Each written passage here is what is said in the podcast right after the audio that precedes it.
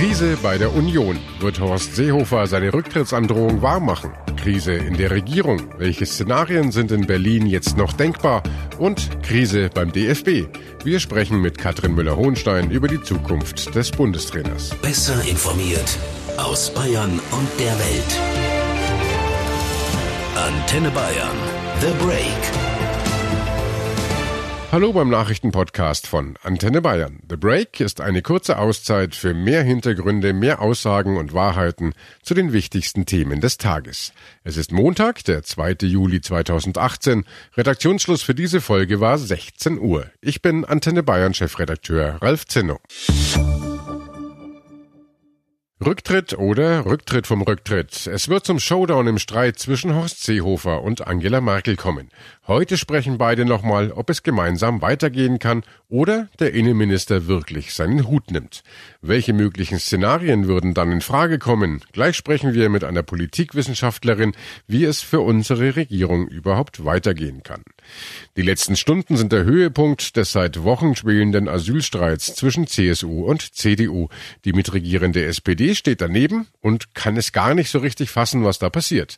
Andrea Nahles sagte heute dazu, im SPD-Präsidium und im SPD-Parteivorstand können alle nur noch den Kopf schütteln über das Chaos bei CDU und CSU. Die Union führt ein rücksichtsloses Drama auf. Mit Regierungsfähigkeit und Regierungswilligkeit hat das nichts zu tun. Die CSU ist auf einem gefährlichen Ego-Trip, der Deutschland und Europa lähmt. Die CDU wird angesichts von Ultimaten, Erpressungsversuchen und Rücktrittsdrohungen in die Ecke gedrängt. Kompromisse sind bisher nicht in Sicht.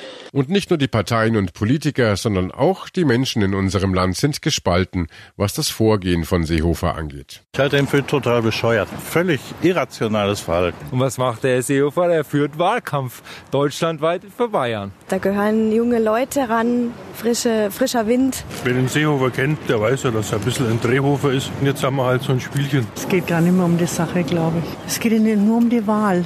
Auf keinen Fall zurücktreten, weil es für mich einer der besten Politiker Politiker ist, den wir zurzeit haben. Der, der will der AfD Parole bieten. Das macht er auch, ist auch vollkommen richtig so, wie er es macht. Ja. Ich glaube, das ist eher ein persönliches Problem, was die beiden miteinander haben. Insofern denke ich, ein Rücktritt wäre sinnvoll. Da gibt es Reibung und durch diese Reibung entstehen eigentlich gute Gedanken. Aber ich habe auch Angst, dass die ganze Situation in Deutschland dann kollabiert. Es macht mir wirklich Angst, nicht um mich, sondern um die jungen Leute, wie das alles hier. Denn Deutschland muss schon stabil bleiben. Das sagen also die Menschen auf der Straße. Und äh, bei den Usern in den sozialen Medien wie Twitter und Facebook ist der Unionszwist das das bestimmende Thema an diesem Tag. Ronny Thurau hat mal die Reaktionen im Internet für uns durchforstet und äh, Ronny, dabei gibt es tatsächlich Parallelen zur Fußball-Weltmeisterschaft. Einige fordern in ihren Posts jetzt sogar ein Elfmeterschießen. Ja, denn viele finden, das Spiel sei jetzt zwischen Merkel und Seehofer doch ziemlich trostlos geworden. Einer schreibt zum Beispiel schlechte Ballannahmen, keine Torschüsse und vor allem eine endlos quälende Verlängerung. Da müsse jetzt endlich eine Entscheidung her mit Elfmeterschießen. Dem schließen sich viele an, die jetzt bei der WM das auch gut finden, dass es keine Unentschieden mehr gibt, sondern nur noch eben K.O.-Spiele notfalls mit Elfmeterschießen. Wenn wir da mal im Fußballvergleich bleiben, wer gewinnt denn wohl heute das Elfmeterschießen? Merkel gegen Seehofer? Also die meisten, muss man schon sagen, sehen Merkel jetzt vorn. Einer schreibt zum Beispiel, dass Seehofer seinen Rücktritt jetzt von einem Gespräch mit der CDU nochmal abhängig mache, das sei doch für die CDU, also für Merkel im Prinzip wie ein Elfmeter ohne Torwart, den Merkel jetzt einfach nur noch lässig versenken müsse.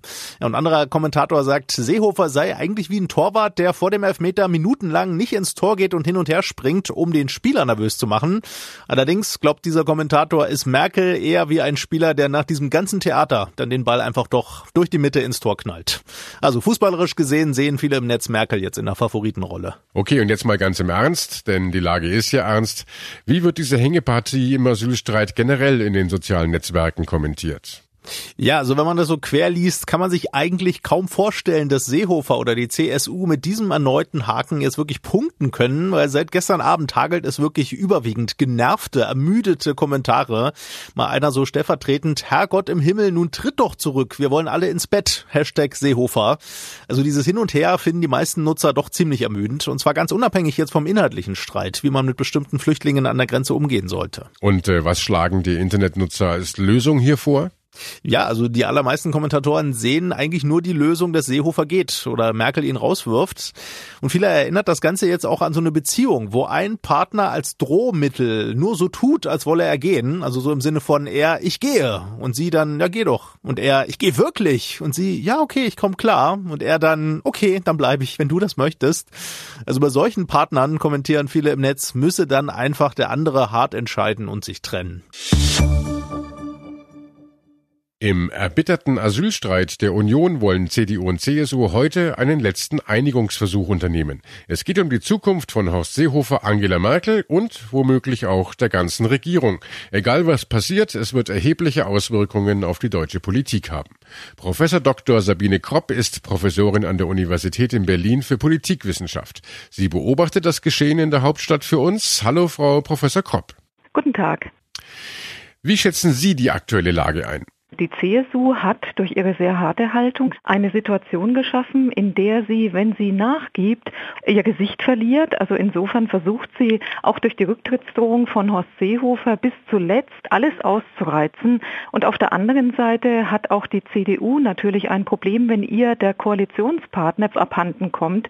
Die damit verbundene Frage ist Neuwahlen bzw. weiterregieren ohne die CSU mit einer Minderheitsregierung. All das ist nicht gerade besonders vielversprechend und verspricht auch nicht Stabilität in einer Situation, in der man sich auch anderen Themen widmen müsste. Und äh, wie ernst ist die Rücktrittsankündigung Horst Seehofers? Ich denke, Horst Seehofer hat gar keine andere Möglichkeit, als gegebenenfalls seinen Hut zu nehmen, denn die Forderungen sind unmittelbar mit seiner Person verknüpft. Er hat sich hier weit aus dem Fenster gelegt und würde er eine angekündigte Rücktrittsdrohung dann nicht realisieren, würde er endgültig sein Gesicht verlieren. Ich glaube, es bleibt ihm nichts anderes übrig, es sei denn, Merkel würde ihm entgegenkommen, aber das kann sie eigentlich auch nicht, ohne ihr Gesicht zu verlieren und ihre Autorität als als. Und wie könnte das ausgehen? Ich vermute, dass Angela Merkel eventuell ein Angebot unterbreiten könnte, das da lautet, wir brauchen noch vier Wochen, wir müssen noch die Rückführungsabkommen abschließen mit unseren Nachbarstaaten. Das geht in der Europäischen Union, wie sie gestern auch betont hat, nicht von heute auf morgen. Das heißt, die Zeitfenster, die die CSU gesetzt hat, sind auch einfach zu knapp. Und entweder lässt sich Seehofer darauf ein oder aber nicht, lässt er sich nicht darauf ein, hat er eigentlich keine andere Möglichkeit, als seinen Hut zu nehmen. Welche Szenarien sind aus Ihrer Sicht jetzt überhaupt noch möglich? Ein Szenario wäre, dass die CSU aus der ähm, Regierung ausscheidet. Damit wäre auch die Fraktionsgemeinschaft am Ende. Dann könnte man sich vorstellen, dass Kanzlerin Merkel zunächst einmal mit einer Minderheitsregierung weiter regiert. Vielleicht stellt Merkel dann auf absehbare Zeit die Vertrauensfrage und beraumt mit dem Mitspiel des Bundespräsidenten Neuwahlen an. Also eine solche Lösung wäre vielleicht perspektivisch möglich. Was meinen Sie? Hat sich Seehofer verzockt? Er hat sich verzockt, das glaube ich auch. Im besten Fall könnte man sich vorstellen, dass man einen Formelkompromiss findet, einen Aufschub noch einmal für einige Wochen, aber auch dann ist das grundsätzliche Problem ja nicht vom Tisch. Und ich kann mir schlechterdings nicht vorstellen, nach den letzten Wochen, in denen so viel Porzellan zerschlagen wurde, wie das Vertrauen, das man innerhalb einer Regierung braucht, wieder aufgebaut werden kann. Und äh, wie hoch ist der Druck auf Bundeskanzlerin Merkel?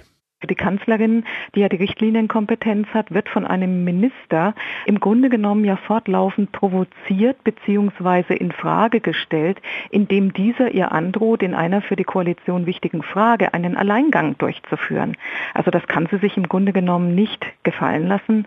Es würde ihre Autorität beschädigen und insofern kann ich mir eigentlich nicht vorstellen, dass man mit dem gleichen Personal ähm, einfach weiter regiert. Aus Ihrer Sicht als Politikwissenschaftlerin, was wäre denn jetzt eine gute Lösung? Im Augenblick sehe ich eigentlich nur zweitbeste Lösungen, wenn ich ehrlich bin.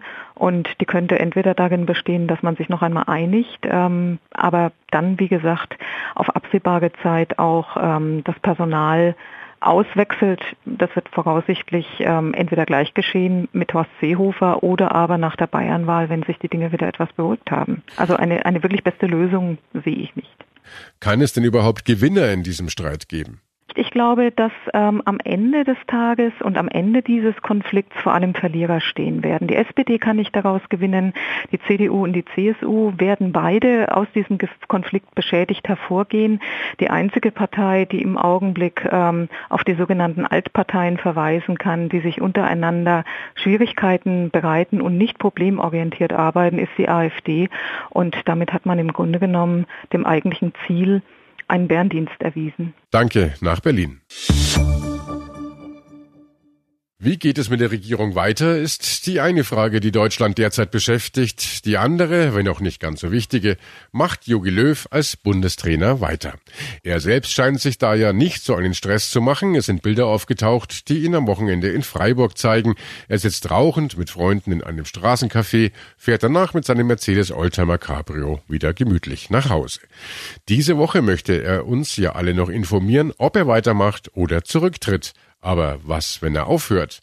Das haben wir heute in Guten Morgen Bayern mit Stefan Meixner, unsere Antenne Bayern WM-Expertin Katrin Müller-Hohenstein gefragt. Sie war ja mit der Mannschaft und Löw in Russland und ihr fällt der Gedanke an einen Nachfolger schwer. Ja, also ich komme auf den Namen Matthias Sammer.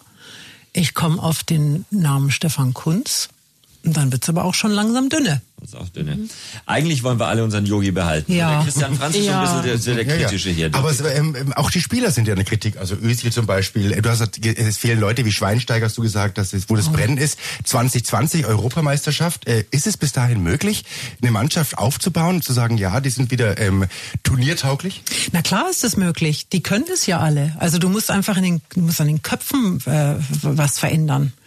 Du musst die, du musst die, ich weiß es nicht, wie man da psychologisch am besten vorgeht. Also sie an der Ehre packen, an Interessant fand ich den, die, den Ansatz äh, zu sagen, wir Fans, also wir, man wirft ja der Mannschaft vor, die waren, die hatten kein Feuer, Mhm. da war kein, keine Power. Wir auch dahinter. nicht, ne? Und Nee, wir, wir- Fans hatten es ja irgendwie, wenn wir ehrlich sind, auch nicht. Also wenn ich ganz ehrlich bin, ähm, ich war hinterher mit meiner Beschmückung. Normalerweise bin ich im Schlandmodus und es wird alles irgendwie schön hier schwarz-rot-gold dekoriert. Dieses Jahr war an meinem Auto auch noch nichts dran. Also ziehe ich mir irgendwie auch den Schuh an. Ja, ich Siehst war du? auch noch nicht so Ich dabei. glaube, wir sind einfach alle satt. Habt ihr in Russland eigentlich was mitbekommen über die WM-Stimmung hier im, im Land? Gar nichts. Gar nichts. Ich habe auch außer den deutschen Spielen, muss ich ehrlich sagen, überhaupt nichts gesehen. Ich habe kein anderes Spiel gesehen. Ka Katrin, es kommt doch immer der Vorwurf, und das äh, ähm, interessiert mich so, ähm, die Spieler sind satt, ja, da gibt's eine Bling-Bling-Fraktion, ähm, die, die wollen nicht mehr, die, die wollen eigentlich nach Hause. Merkt man das auch so vor Ort, dass es da verschiedene Lager gibt, dass es ähm, Leute gibt, die sagen, sie wollen, Nee, ich andere glaube, dass dieses, dieses Thema ist künstlich auch ziemlich aufgebaut worden, weil man einfach äh, nach, nach Gründen gesucht hat. Und dann wird so eine Mannschaft seziert und unter die Lupe genommen. Und was könnte denn da nicht stimmen? Die Spieler haben es ja selber dementiert. Und ähm, also ich glaube nicht, dass es daran gelegen hat. merkt man so äh, Twistigkeiten unter, wenn du jetzt da ganz nah dran bist, so zwischen den Spielern auch? Gibt's, Mhm. gibt's da so Gruppenbildchen oder? Du, also ich glaube, dass das wie, wie in jeder größeren Gruppe ist. Da gibt's immer ein paar, die verstehen sich besser und ein paar, die können nicht so viel miteinander anfangen. Das finde ich aber überhaupt nicht schlimm. Das das macht ja so Brasilien ein. anders? Ähm, ja, da gab's schon auch verschiedene Typen, aber die waren alle, das war eine Einheit. Also das ist, äh, ich kann das ganz schwer in Worte fassen. Das war dieses Feuer in den Augen eines jeden Einzelnen und dieser, dieser äh, unglaubliche Wille und diese Überzeugung vor allem auch. Also Bastian Schweinsteiger werde ich nie vergessen. Du hast auch gesagt, ähm, generell das Ganze drumherum um die deutsche Fußballnationalmannschaft hat jetzt schon auch einen Grad erreicht, wo man sagen muss, ähm, da ist die Leichtigkeit verloren gegangen, hast du gerade gesagt, im Vergleich zu Brasilien. Wie ist Mhm. das gemeint? Wie ist das gemeint? Das war, äh, das hatte etwas, ähm, das hatte immer noch etwas Lebendiges, etwas zum, was, das war eine Mannschaft zum Anfassen. Auch wenn das natürlich die Nationalmannschaft war und die äh, du da nicht einfach so hinspazieren kannst. Aber es hat in dieses Mal in einem, einem, war das in einem Grad anders, dass ich mir gedacht habe, also ist das jetzt noch, ist das jetzt eigentlich noch Fußball, ähm, der ja irgendwie auch, das ist ja ein Allgemeingut auch. Also ich meine, jeder hat immer das Gefühl, er hat, ist auch ein bisschen ein Teil davon. Ja. Mhm. Und diesmal hatte ich das Gefühl, ich soll gar kein Teil mehr davon sein. Das ist, ähm, da ist eine eine eine Mannschaft, die äh, gesperrt in diesem ehemaligen Sanatorium und die spielt dann Fußball und irgendwann scheidet sie aus und ich hatte irgendwie noch nicht mal so richtig Mitgefühl.